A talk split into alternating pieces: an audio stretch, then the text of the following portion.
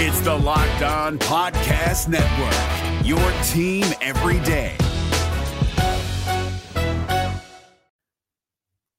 The Locked On MLB Fantasy Minute is presented by Prize Picks. Prize Picks is the most fun I've had playing daily fantasy baseball and winning up to 25 times my money. Download the app today and use the code Locked On MLB for a first deposit match up to $100. Exploring my skills on Prize Picks this season adds an extra layer of excitement to daily fantasy sports. With just a few taps, you can transform $10 into $1,000 if you've got the skills. Prize Picks is incredibly user friendly. I can make my selections and submit my entry in less than 60 seconds. As the host of Locked On Fantasy Baseball, here are some rock solid picks. Opt for Shohei Ohtani to have less than 38.5 home runs this season. Opt for Bobby Miller to have higher than 150.5 strikeouts this season. And for Bryce Harper to have higher than 97.5 ribbies this season. Download the app today and use the code Locked On MLB for first deposit match up to $100. Again, download the app today. Use the code Locked On MLB for first deposit match up to $100. Pick more, pick less. It's that easy.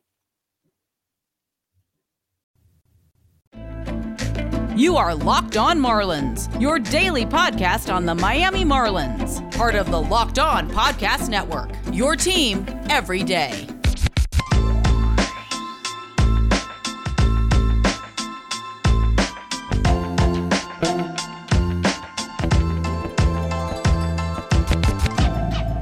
Welcome back to the Locked On Marlins podcast, your only daily podcast on all things Miami Marlins. Today we're going to be talking about the beginning of free agency. There was no other way to go today because there is a lot to be discussed, a lot to look forward to, and a lot of decisions to be made. The Marlins already made a few of them.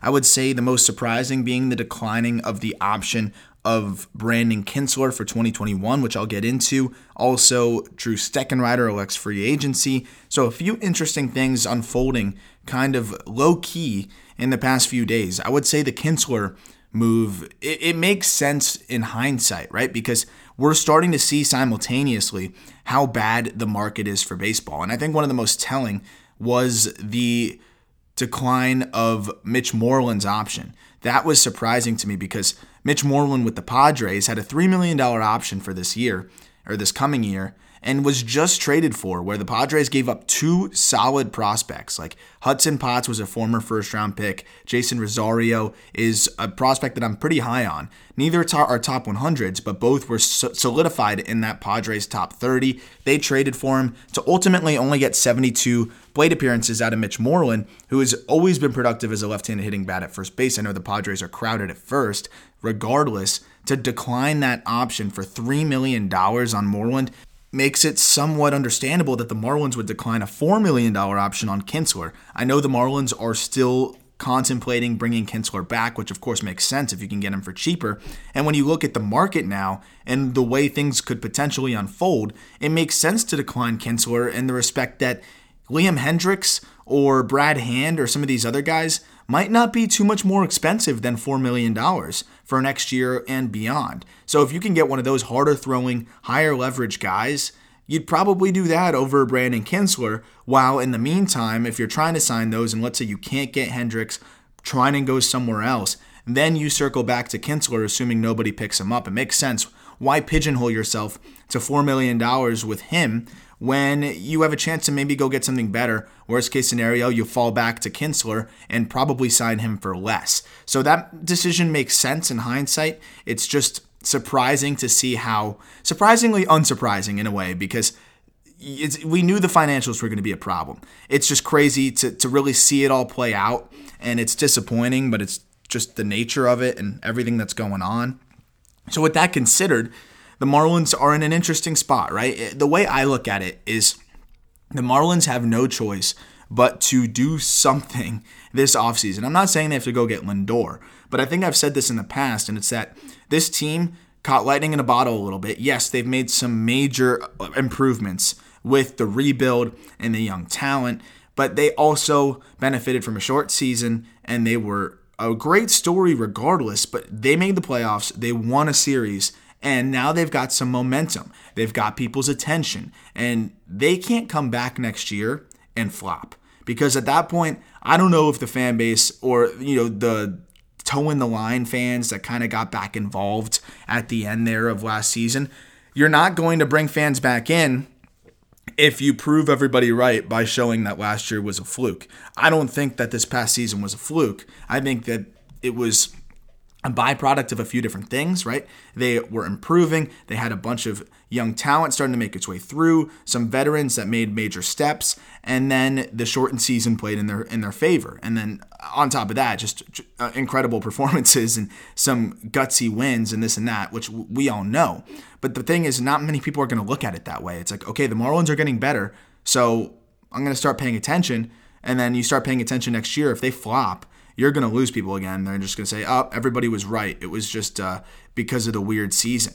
So you, you got to do something. The pressure is definitely on because you want to keep this momentum going as an organization. They're pu- pushing the whole, are you paying attention? This is the best story in sports, that whole thing, which I, I don't blame them for, for pushing that. You got to do that. But if you're going to do that, you better keep it going. So I'm not saying go get Lindor, but they need to go do something. And that's where I'll segue into what that something may be. I've seen a lot of people clamoring for James McCann, which I think would be option number one for this team because you go get a catcher. You don't have to give up assets by trading for a Salvy Perez or a Christian Vázquez. Best scenario would be going to sign James McCann to a two year deal and going from there. I think it would be relatively reasonable. I think he would be very helpful to this team and he does a little bit of everything. Having another veteran presence, a guy that is solid offensively, was good throwing out runners last year, frames well. He's a well rounded catcher, still, you know, not too old where you don't really expect him to regress or anything like that. I think that he should be a great pickup for the Marlins, and that would be one of the prime options. But I definitely believe there's going to be a market for him. So we'll see how much that drives the price up because the market in general is so wonky. Another guy, I'm kind of doing it by tiers. So this is somewhat in order. Michael Brantley. But Brantley's a more unique situation. I, Brantley's probably one of the most professional hitters in the game where you just can count on him to give you a quality at bat. And we talk about Corey Dickerson as a professional hitter. He pales in comparison to Michael Brantley. At Brantley's peak, he was more athletic. He was stealing 20 bags and he was moving around a little bit better. But he doesn't even need to do that. He's aged well as long as he's healthy. That he is just a pure hitter. Drives the ball to all fields, can run into still 15, 20 home runs, gives you good at bats, walks, gets on base. I, love Michael Brantley as a ball player, and I've always liked Michael Brantley as just a well rounded, consistent player. More so of what we thought Corey Dickerson might be. I think Brantley is a better version of that with a little bit less power. I am fine with giving up that power for more consistency at the plate. The thing is, Brantley and Dickerson are a tad redundant, not in the respect that they are the same player, but if you're going to go get a left handed hitting outfielder uh, that's more of a stopgap for a year or two, you're not going to pay him while you're already paying Corey Dickerson. So the only way I see the Marlins going to get Brantley is if they part ways with Dickerson, because Dickerson's going to be more expensive than Brantley, or at least right around the same amount of money. I don't think that Brantley would be much more than eight, nine million dollars per year, and that's what Dickerson's at right now. I might be wrong. The contracts are really tough to predict right now.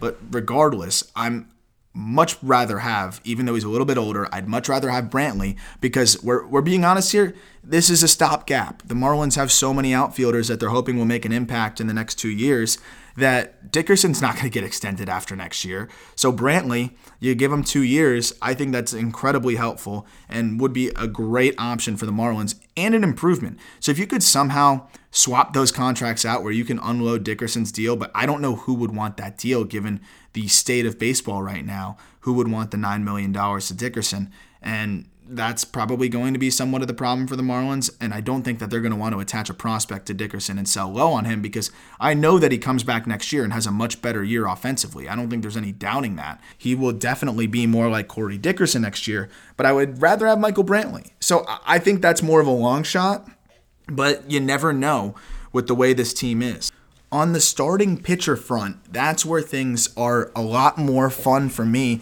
because I think that the Marlins should go after a veteran starter. And it's weird because I also talk about how the Marlins are so crowded with their starting pitching and young starting pitching, but they need a veteran that is consistent, that you know will give you quality starts, and that maybe could be a high ceiling guy that you're buying low on. I think that you naturally think of Charlie Morton, who I will get into why he has some specific ties to potentially playing with the Marlins. Corey Kluber could be a very interesting buy low candidate. We know how good Kluber was. I mean, he was having maybe a stretch of four or five Hall of Fame seasons. I'm not saying he's a Hall of Famer, but he had four or five Hall of Fame caliber seasons in a row. And then James Paxton is another candidate where I think people will kind of scoff at the idea of James Paxton because of what he did in New York. And if somebody is bad in New York, you're obviously going to hear about it a lot, lot more. Just that's the nature of the beast out there, as we see with Giancarlo Stanton. He's one week he's the best player in the world, the next week he is the worst player in the world, and that's just how New York is. So I think Paxton is also far from done. He's 32 years old, was dealing with some forearm issues where you hope that te- typically correlates with elbow issues. So you hope that Paxton's okay. He didn't get Tommy John or anything like that, but he was fantastic before this season. And I know he ran into a wall in the second half of last year, but that's kind of when the arm issues came about. But when the Yankees traded for him, he was one of the best left handed pitchers in baseball at the time, just in terms of what he was putting up and how many consecutive shutout innings he had that streak going. He is great. And if you can get him for low cost and a high reward option at 32 years old, a left handed pitcher, that if he's healthy, we know how good he can be, and the Marlins could use a veteran left hander. But I would say that that might be a little bit more of a long shot. I think Charlie Morton is the most likely scenario for the Marlins, and this is why. Morton is clearly a one year candidate, so the Marlins don't have to worry about giving an extra year. I would assume that Paxton would be looking for two. Kluber would probably only want one as well. Jose Quintana would definitely want two years, potentially another left handed pitcher that would come a little bit more expensive than Paxton. But Morton has said himself, he's 37 years old. He looked really good coming back from injury. He had some mixed starts here and there when he came back, but overall, he's still Charlie Morton and I, I liked what I saw down the stretch. I think that if he has a full off season to get healthy, he can give the Marlins a really good year next year and balance out a rotation that needs some veteran presence in it because of the volatility of how Sixto can be hot and cold. Pablo Lopez is almost that veteran presence the Marlins need at this point. But I mean, if you replace Jose Ureña with Charlie Morton, that is a mega upgrade. And I think that would be a nice pairing in the rotation with Sandy Alcantara. And then maybe you even it out with the lefty and Trevor Rogers and maybe Braxton Garrett. But that's, of course, you're going to be pretty overfilled when it looks at I don't even know if that's a word, but you're going to be pretty full when you look at the rotation in that regard. But at the same time, I think the Marlins could really use just a veteran, consistent arm if they're trying to make things work. And if you're going to keep Jose Ureña, at that point, you might as well just dump Jose Ureña and replace him with Morton. And that makes way more sense than maybe trade Elieser Hernandez or one of those other guys in a package for something else because Morton is an upgrade over Hernandez, too. I think the Marlins should sell high on Elieser, who I do like to a degree, but I don't know if he's as good as he has pitched in the the peak of last year, I don't know if he's that kind of guy. He's solid. It's a solid back end guy, but I think Morton would be better next year regardless in a one year stop. Of course, you have Hernandez controllable for years to come. But if you're looking about winning next year and trying to compete next year, you trade Elieser in a package for another position you'd like, and then you go and plug Morton in there. That could make some sense. I just think that the Marlins need to have a little bit more of a veteran presence. Maybe they don't go the starter route at all and they hold on to Elieser, which that's okay too. But then you're going to have to go get multiple relievers. I'm going to need you to go get Liam Hendriks or Brad Hand or Blake Treinen, two of those, or one of those guys, and then one of Colome, Yates, and Holland. A reminder that this episode is brought to you by Built Bar. Built Bar has 18 delicious flavors. They're low in calories, high in protein, low in carbs, low in fat, and they taste great. They're covered in chocolate, easy to chew. And if you go to builtbar.com right now and use the promo code locked on, you'll get 20% off your next order. That's promo code locked on for 20% off your next order and a free cooler while supplies last. That's builtbar.com, promo code locked on. So to wrap up here with some of the free agent options for the Marlins, I glanced over Jose Quintana. I think he's an interesting option for the fish as well. And I know that some of these pitchers aren't the sexiest options in the world, but I think when you look at it, you got to find a balance between because they're all somewhat middling or just middling to good. And that's where you don't want to be tied up to multiple years to some of these guys, especially. I would be more willing to give Quintana multiple years, even though he has shown a little bit of a regression. His year this year was lost. He was not great in 2019. He was very hot and cold. He was great in 2018 and 2017 when the Cubs first acquired him. I just don't know about his command. He tends to walk way too many batters. Still, if you could get him on a two year deal for something reasonable, that would not be a horrible option because there's something worth noting for the Marlins, and it's the fact that the Marlins are going to be in one of the better financial situations, I believe, and I could be wrong, but this is just speculation, than some of the other teams in baseball for in comparison to small market, right? You're generally how you're generally situated financially compared to where you are now with COVID and everything going on. The Marlins are one of the few teams that gets bailed out by something, which is the new TV deal. They were currently bringing in around $18 million annually with their TV deal. Now the projection is they'll be around 50 million. You're more than doubling it. And that's something that guys has to come so huge to the Marlins right now because every team in baseball is hurting, right? Every team in baseball took a loss this year, and now the Marlins are going to get this massive, massive jump in revenue from the new TV deal. Then they can now sell naming rights to the stadium. They cut ties with a couple players, and Mike Hill saves them a couple million.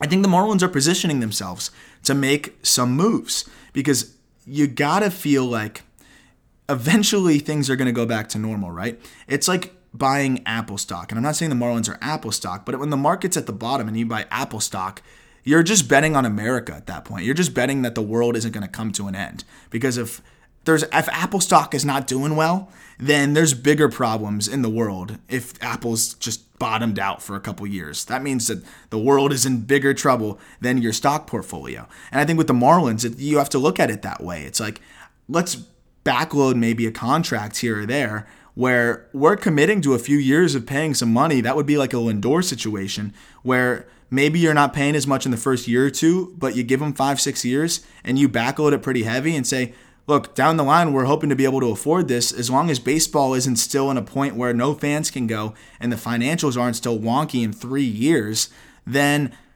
we should be able to pay it. We should be okay.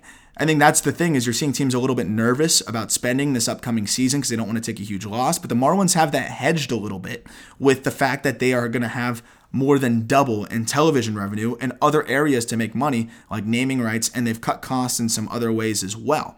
So with the Marlins, I think you got to look at it that way almost like you are betting on the fact that baseball will not absolutely just fall apart in the next couple years because if you backload that contract and baseball goes back to normal in a few years, the Marlins were planning on making a splash at some point, anyways. And now they might be in a position to do so. Just backload it and bet that we won't be living in a COVID world beyond 2021, or at least a world where COVID does not allow more than 20% fan capacity in games. That would be the bet.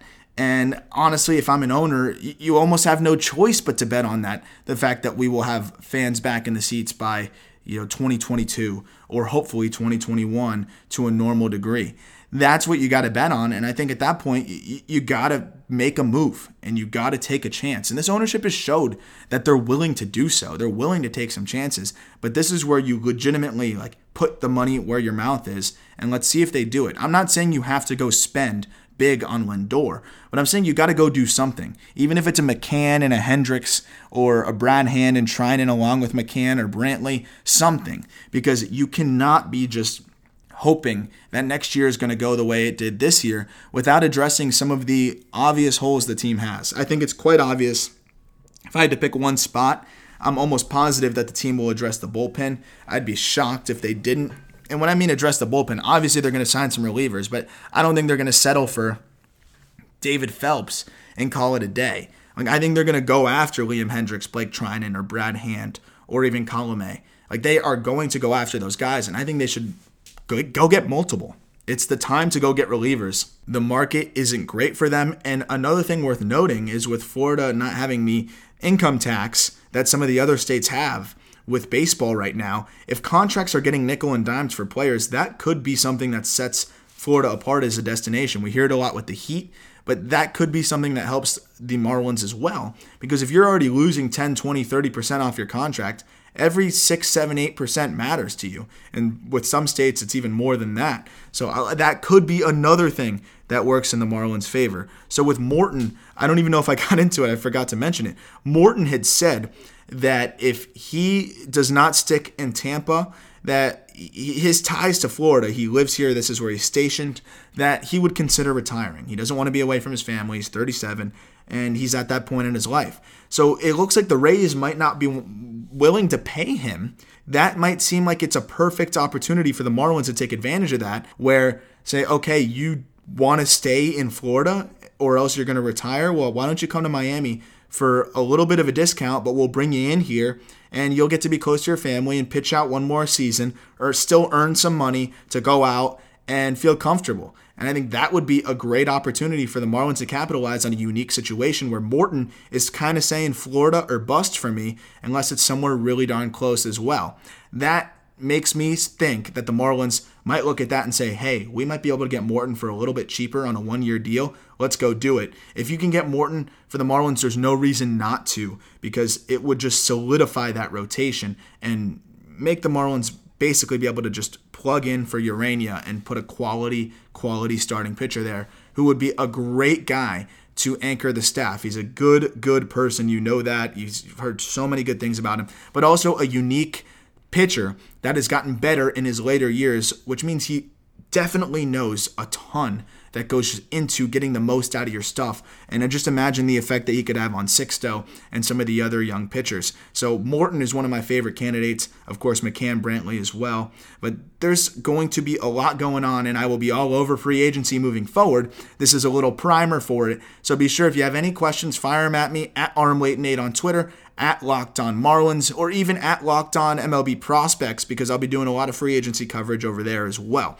Thank you for listening as always. I hope you enjoyed the episode and I look forward to talking Marlins baseball with you tomorrow.